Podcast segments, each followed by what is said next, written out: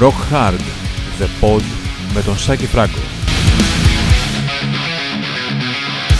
Καλησπέρα σας ε, για μια ακόμα φορά. Ε, ο Σάκης Φράγκος και ακούτε το Rock Hard The Pod. Είναι το τέταρτο επεισόδιο του δεύτερου κύκλου ε, και πάντα είμαστε με την υποστήριξη του Gatz Restaurant, του εστιατορίου των Θεών που βρίσκεται, που βρίσκεται στους πρόποδες Ακρόπολης στον πεζόδρομο του στρατηγού Μακρυγιάννη 23-27 ταυτόχρονα και ροκ και παραδοσιακό εστιατόριο ε, μένοντας στην περιοχή πάρα πολλά χρόνια ε, θεωρώ ότι είναι μακράν το καλύτερο εστιατόριο ε, στην ευρύτερη περιοχή του κέντρου της Αθήνας.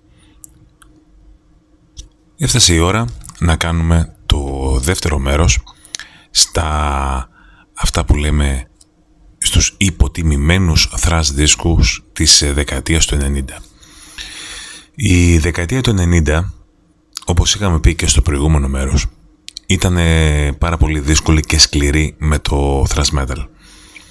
Ε, καθώς ε, έπαψε να υπάρχει ενδιαφέρον για το ιδιώμα, ε, ιδίως μετά το 1991, 92 και πάρα πολλά συγκροτήματα είτε διαλύθηκαν ε, είτε έπαιζαν διαφορετικό είδος ε, μουσικής. Συνήθως πιο έτσι death metal φάση ή πιο hardcore. Παρ' όλα αυτά, ε, σε εκείνη τη δεκαετία υπήρξαν λίγοι αλλά καλοί δίσκοι ε, μερικούς εκ των οποίων είχαμε παρουσιάσει με αλφαβητική σειρά πριν ε, στις 14 Σεπτεμβρίου. Ήταν στο πρώτο επεισόδιο του δεύτερου κύκλου του Rock Hard The Pod.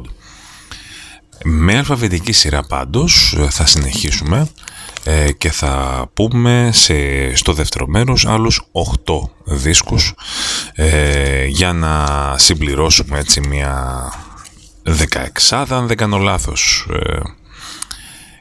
15 ήταν να βάλω αλλά ουσιαστικά ε, ήταν πολλοί φίλοι μου που μου λένε «Α, πάρα πολύ ωραία, οπότε να περιμένουμε στο δεύτερο μέρος να πεις και για τους Depressive Age».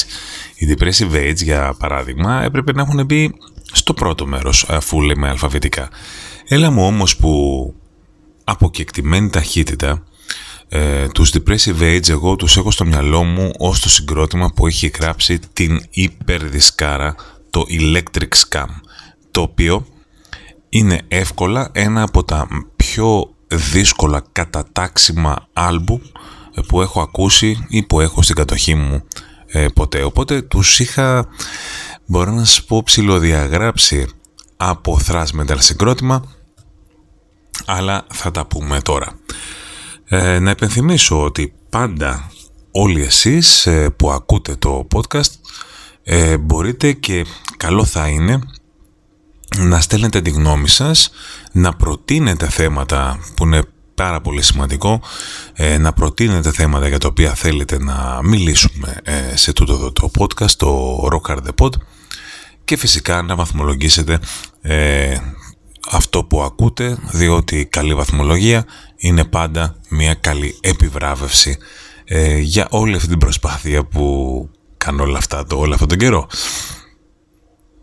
και για το διάβασμα μπορεί να γιατί υπάρχουν κάποιοι που νομίζουν ότι ε, για να πάει κανείς πίσω από ένα μικρόφωνο και να ηχογραφήσει ένα podcast απλά πατάει το, το on, πατάει το record και λέει ότι μπουρδα του κατέβει στο μυαλό. Για όλους σας πιστεύετε ότι μπορεί κάποιος να κάνει podcast αδιάβασος, μάλλον να πω ότι δεν ξέρω για τους υπόλοιπους και δεν με ενδιαφέρει για τους υπόλοιπους.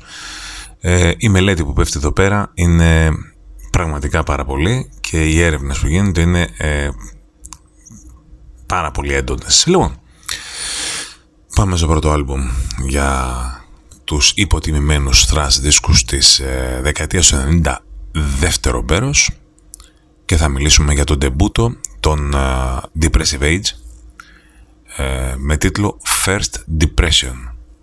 Όχι First Impression, First Depression. Ε, το συγκρότημα αυτό είναι ένα ε, καθαρό έμου να το πω progressive thrash συγκρότημα.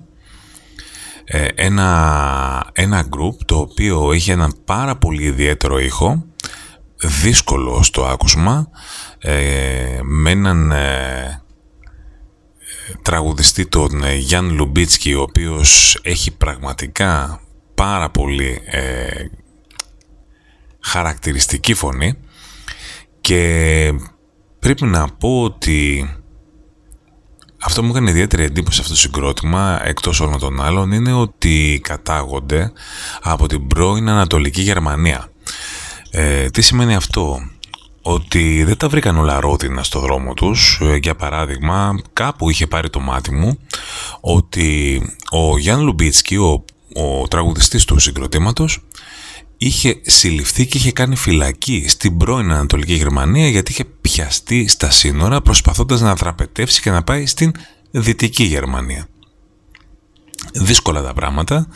Εκείνα τα χρόνια μιλάμε για 1992 ε, που όμως είχαν ενωθεί πλέον οι δύο Γερμανίες. Υπήρχε μια ενιαία Γερμανία ε, και τα πράγματα έγιναν πολύ πιο εύκολα. Ε, το συγκρότημα έβγαλε τρεις πραγματικά πολύ καλούς τεχνικούς thrash metal, progressive thrash metal δίσκους το First Depression το Lying in Wait το 1993 και το Symbols for the Blue Times το 1994. Εγώ όμως σας είπα ότι για το προσωπικό μου γούστο θεωρώ ακόμα πιο progressive δίσκο το Electric Scam το οποίο μετά βγήκε υπό την ε, επωνυμία D-Age μετά διαλυθήκανε και αν δεν κάνω κάποιο τραγικό λάθος επανασυνδέθηκαν πέρυσι γιατί πέρυσι έπαιξαν και στο φεστιβάλ του γερμανικού rock hard. Αυτά λοιπόν τα ολίγα ε, για τους ε, Depressive Age. Μόλις συνειδητοποίησα ότι ε, έχω, έχω βάλει 9 άλμπουμ γιατί έτσι ήταν ένα παραπάνω. Ήταν ε, 7 την προηγούμενη φορά νομίζω και 9 τώρα. Τέλος πάντων.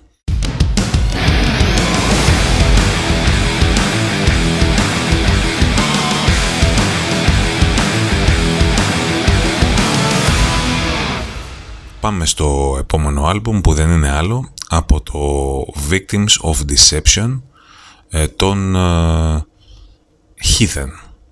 Οι Heathen, οι Αμερικάνοι από το Bay Area ε, είχαν βγάλει ένα άλμπουμ το Breaking the Silence το οποίο το 1987 το οποίο είχε, ε, κάνει, είχε δημιουργήσει αίσθηση. Είχε γίνει χαμός είχε βγει σε μια περίοδο που έβγαιναν αριστουργήματα στο, στο thrash metal ε, αλλά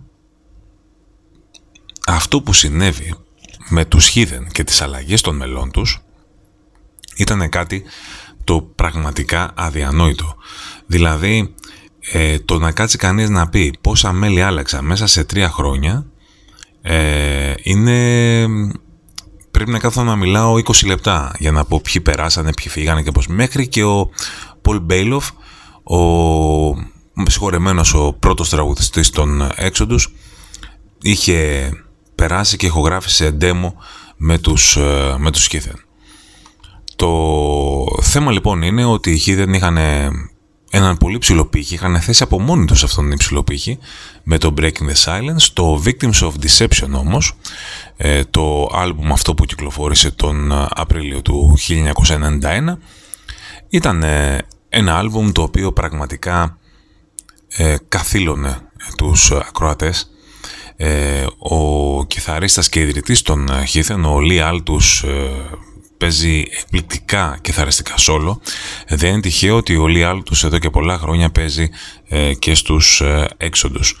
Ε, όλο αυτό ένα πραγματικά πάρα πολύ ε, σοβαρό δείγμα τεχνικού ε, thrash metal με πάρα πολλές αλλαγές στις, στο, στο ρυθμό κτλ. είναι νομίζω ένα από τα πάρα πολύ καλά άλμπουμ του ιδιώματος γενικότερα και όχι μόνο της δεκαετίας του 90 περιέχει και την κλασική διασκευή ε, αυτή τη φορά στο Kill the King στο προηγούμενο άλμπουμ των Hidden ε, είχε να κάνει διασκευή στο Set Me Free των Sweet. Ε, νομίζω ότι είναι πραγματικά ένα εξαιρετικό άλμπουμ αλλά ε, μετά από αυτό ε, το συγκρότημα ε, διέλυσε και επανασυνδέθηκε για να κυκλοφορήσει το Evolution of Chaos το 2009 και με το καλό να έρθουν και στη χώρα μας μαζί με τους ε, Obituary, τους Exodus και τους Morgoth. Το επόμενο άλμπουμ δεν είναι καθόλου υποτιμημένο. Θεωρώ όμως πως δεν μπορεί να υπάρξει καμία κουβέντα για thrash metal τη δεκαετία του 90 εάν δεν μιλήσουμε για το μόνιμο άλμπουμ των Haunted. Σουηδοί, οι Haunted, ε,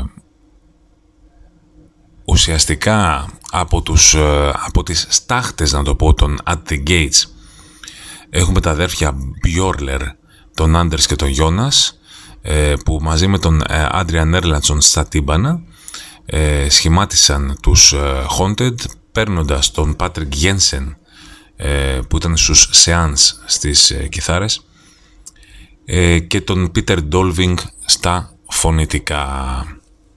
Το αποτέλεσμα ήταν η απλά η αναβίωση του thrash metal στον ύψιστο βαθμό 1998 μέσα στο καταγαλό τον Ιούνιο του 1998 ε, το άλμπουμ αυτό κυκλοφορούσε, ξεκινούσε με το Hate Song, συνέχισε με το Chasm και με τόσο ξύλο που είχες φάει ε, μετά απλά έμενες ακίνητος και, και υπέμενες ε, όλο, το, όλο αυτό που θα ακολουθούσε.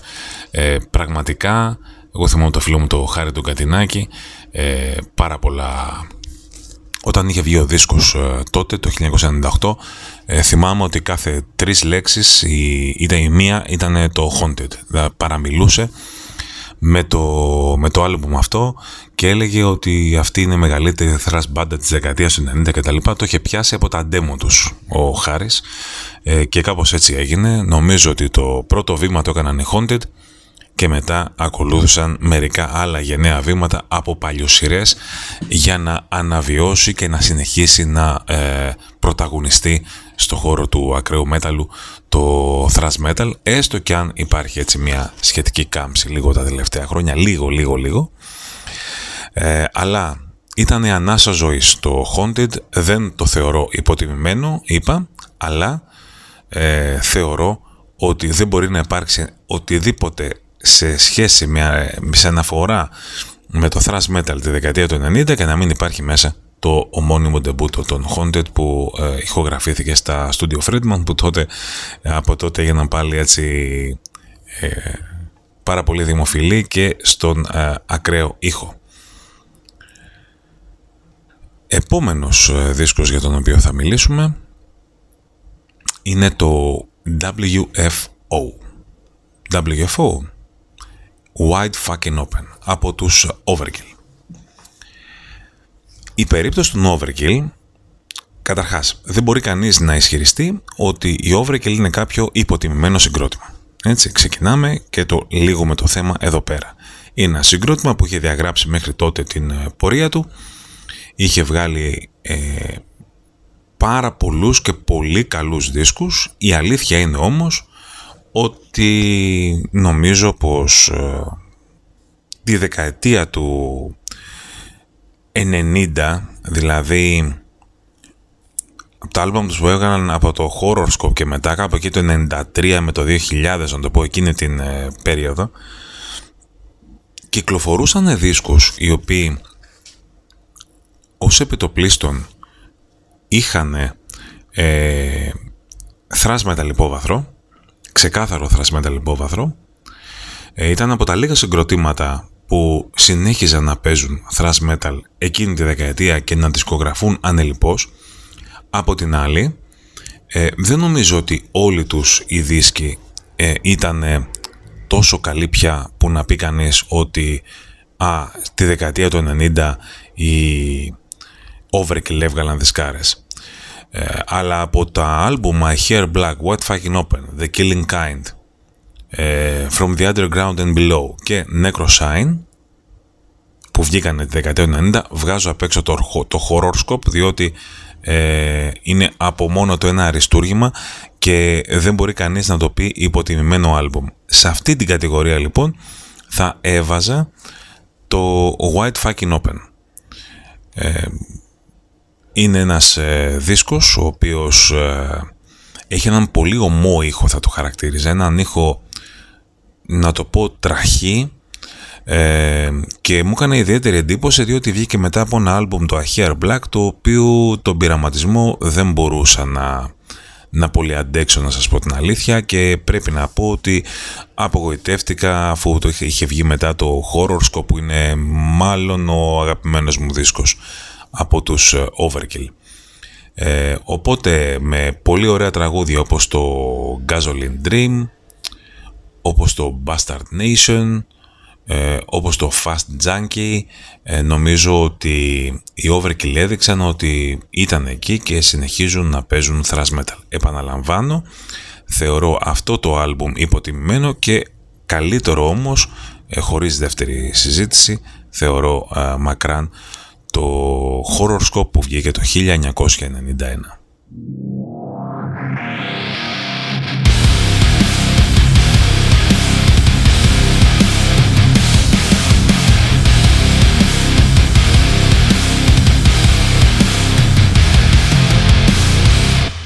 Το επόμενο άλμπουμ που θα παρουσιάσουμε έτσι εντάχει ε, είναι ένα άλμπουμ που με με δυσκόλεψε πάρα πολύ για να, να δω αν χρειάζεται να το βάλω.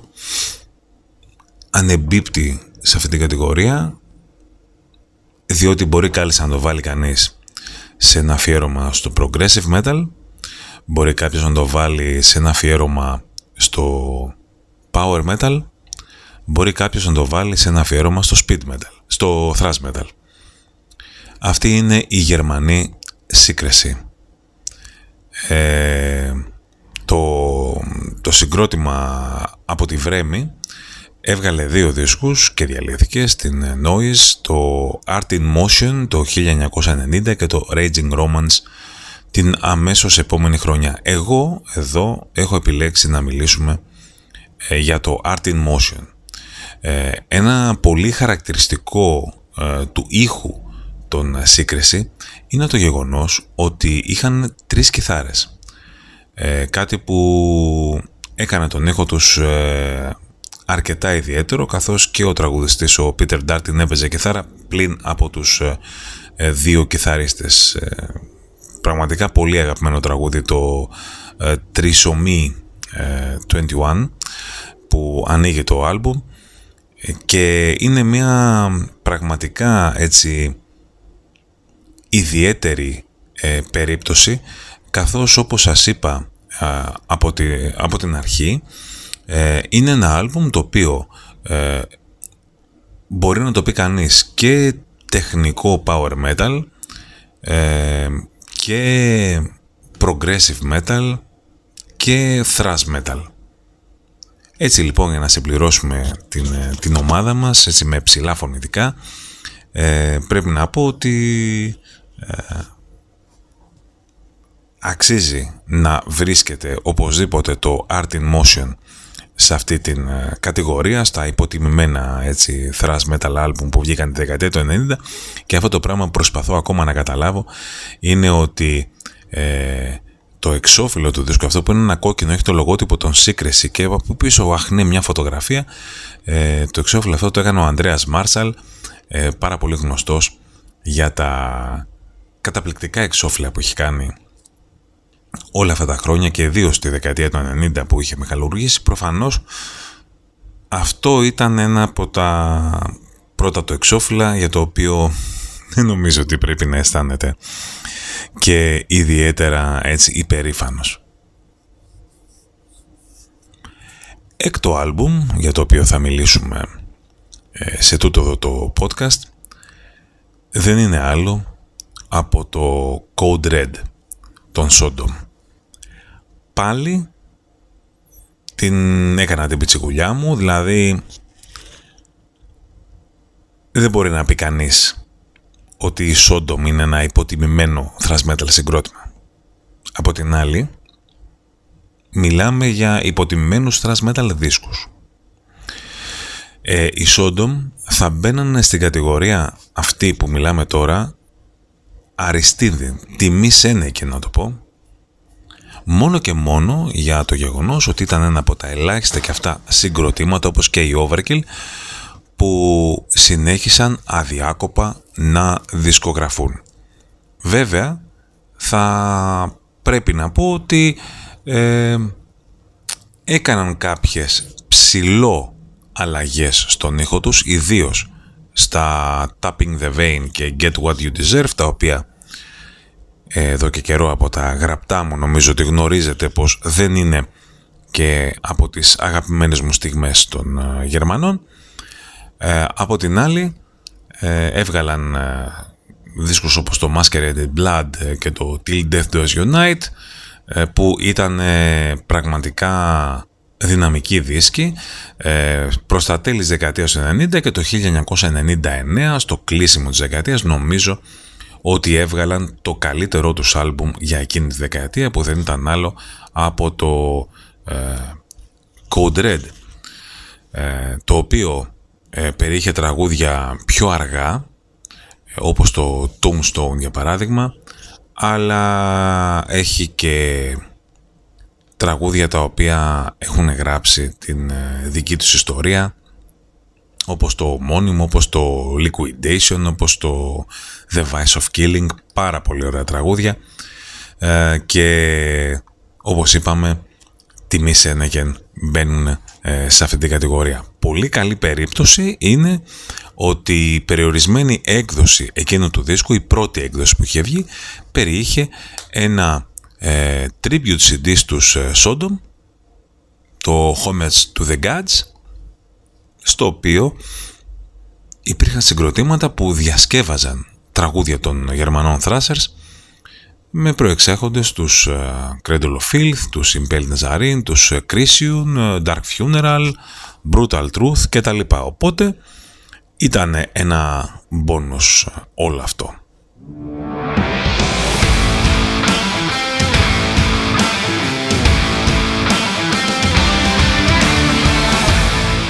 Συνεχίζουμε και προσπαθώ να, να κρατήσω με νύχια και με δόντια τη διάρκεια του podcast σε ανθρώπινα επίπεδα. Οπότε λοιπόν νομίζω ότι το πετυχαίνουμε αυτή τη στιγμή και έχουμε ακόμα τρία άλμπουμ για να συμπληρώσουμε το, για να τελειώσουμε το podcast. Ε, φτάνουμε λοιπόν στους Sword Master ένα σουηδικό συγκρότημα το οποίο δισκογραφούσε στην ε, Osmos Productions, την γαλλική ε, και έβγαλε μόνο δύο δίσκους, το Postmortem Tales το 1997 που γι' αυτό θα μιλήσουμε τώρα και το Moribund Transgoria δύο χρόνια αργότερα. Είναι μια πάρα πολύ έτσι, ιδιαίτερη περίπτωση συγκροτήματος ε, το οποίο ξεκίνησαν να παίζουν thrash metal και μετά έκαναν μια στροφή, ε, άλλαξαν όνομα και ε, παίζουν πιο έτσι industrial φάση και τα λοιπά. Τέλος πάντων, το Postmortem Tales ε, ήταν ένα ντεμπούτο που μου είχε κάνει όταν είχε βγει πάρα πολύ καλή εντύπωση. Ε, ο βασικός λόγος θεωρώ τώρα έτσι όπως το ακούω ε, είναι επειδή Εκείνη, εκείνη την περίοδο, το 1997, είχα πραγματικά να ακούσω αρκετά χρόνια ε, κάποιο αξιόλογο ε, thrash metal συγκρότημα να αναδύεται μέσα από τις τάχτες του ιδιώματος. Να δει καλούς δίσκους έβγαζαν ε, μόνο τα πιο μεγάλα συγκρότηματα του χώρου και δεν υπήρχε τίποτα φρέσκο και ψάχαμε να βρούμε ποιο είναι το συγκρότημα που θα τραβήξει το κάρο από τη λάσπη θεωρούσα ότι οι, Sword Master θα μπορούσαν να κάνουν κάτι, αλλά τελικά έκανα φρικαλαίο λάθος. Ε, εντάξει, τώρα δεν μιλάω για τα ονόματά τους, έτσι ο τραγουδιστής λέγεται Whiplasher, ο μπασίστας λέγεται Thunderbolt, ο drummer λέγεται Nicky Terror και ο κιθαρίστας λέγεται Nightmare. Εντάξει, αυτός είναι ο πιο, ο πιο normal. Ε, στα συν είναι η καλή παραγωγή που έκανε ο Andy LaRock, ε, σε ένα δίσκο που μπολιάζει το retro thrash θα έλεγα ε, μαζί με πιο ε, black metal στοιχεία και παραγωγή που είναι πραγματικά ταιριαστή ε, στην όλη φάση και δίνει το κάτι παραπάνω στον, στον ήχο. ο, ο τραγουδιστής του σε μένα μου άρεσε πάρα πολύ. νομίζω ότι είναι ένας τραγουδιστής που είναι αυτό που λέμε ε, φτύνη βιτριόλη. Ε, μου, θύμισαν, μου θυμίζουν πολύ έτσι distraction, θυμίζουν αρκετά τους Crown, τους ε, Σουηδούς, τους ε, Death Metalers, θυμίζουν The Gates και θυμίζουν τους Witchery με τους οποίους, για τους οποίους θα μιλήσουμε λίγο αργότερα. Πάμε στους ε, Testament τώρα.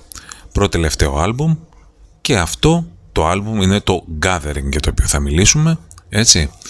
1999, ε, τελευταίες, με καλοκαίρι του 1999. Φυσικά εννοείται λοιπόν ότι η Testament είναι συγκρότημα πρώτης γραμμής.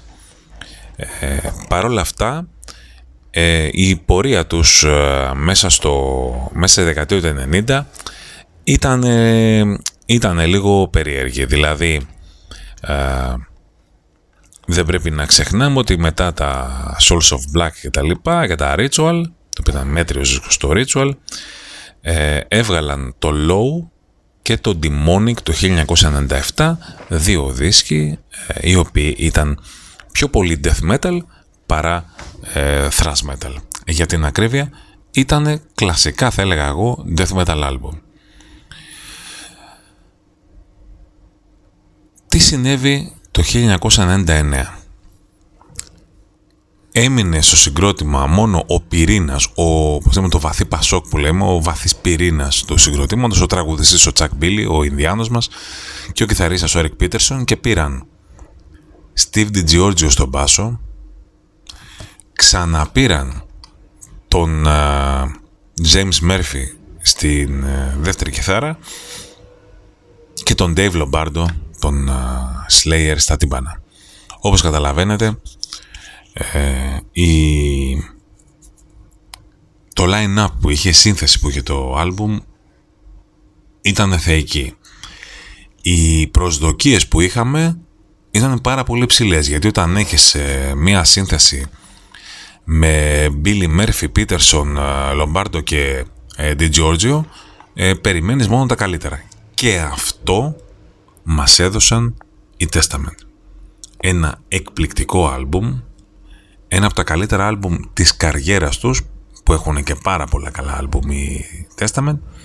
Εξώφυλλο να πω Dave McKean, ο οποίος είχε φτιάξει και τον Demonic και τον Low, αλλά έχει φιλοτεχνήσει και το Sins from Memory Dream Theater, έτσι αυτά να τα λέμε, να μην ξεχνάμε, διότι ακόμα και σε ένα ε, αφιέρωμα σε υποτιμημένους δίσκους του thrash metal της δεκαετία του 90 πάντα βρίσκεις χώρο και χρόνο να πεις μία κουταμάρα για τους Dream Theater. Ε, καταπληκτικός δίσκος που δυστυχώς όμως ε, ε, οδήγησε τη, στη διάλυση το συγκρότημα ε, μέχρι να επανασυνδεθούν για το Formation of Damnation αρκετά χρόνια αργότερα όχι επειδή ήταν κακό, όχι επειδή δεν πήγε καλά ε, αλλά επειδή είχαν ε, προβλήματα, πολύ σοβαρά προβλήματα υγείας τα μέλη των Testament ο ο James Murphy ε, και ο Chuck Billy ε, διαγνώστηκαν με καρκίνο σχεδόν, την ίδια, σχεδόν το ίδιο χρονικό διάστημα, έτσι λίγο μετά την κυκλοφορία του δίσκου, ένα-δύο χρόνια μετά. Οπότε ε, η περιοδία έγινε με αντικαταστάτες και όλο αυτό το πράγμα οδήγησε σε ένα μαρασμό τους Testament, μια, ουσιαστικά τη διάλυσή τους και την επανασύνδεσή τους για το Formation of Damnation.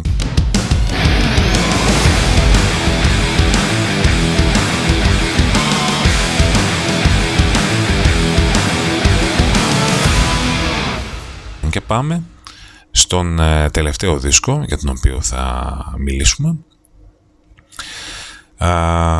πάμε στο ντεμπούτο των uh, Σουηδών thrash metalers, των Witchery. ένα πραγματικά υποτιμημένο συγκρότημα, ένα συγκρότημα που στο εξωτερικό και ιδίως στην Αμερική πρέπει να πω, ε, χέρι πολύ μεγάλης ε, εκτίμησης για τους δίσκους τους. Ε, το Restless and Dead, όπως καταλαβαίνετε, είναι ένα λογοπαίγνιο ε, σχετικά με το Restless and Wild, τον δίσκο, τον σπουδαίο αυτό δίσκο των Γερμανών Accept. Ε, πρέπει να πούμε ότι ο επόμενος στούντιο δίσκος των ε, ε, Witchery ονομαζόταν Dead Hot and Heavy από το Red Hot and Heavy των ε, Pretty Mates. Καταλαβαίνετε λοιπόν ότι τούτοι δύο τύποι έχουν ε, πολύ, ε, σε πολύ μεγάλη εκτίμηση όπως φαίνεται το κλασικό μέταλλο. Έτσι. Ε, οι Witchery λοιπόν αποτελούνταν από τον σε εκείνο το δίσκο έτσι από τον Patrick Jensen τον οποίον, για τον οποίο μιλήσαμε λίγο πριν ε, για τη συμμετοχή τους στους ε, Haunted. Ε, είχαν τον Σάρλι Ντάντζελο, ο οποίος είναι ο μπασίστας των Arch Enemy τώρα, έτσι.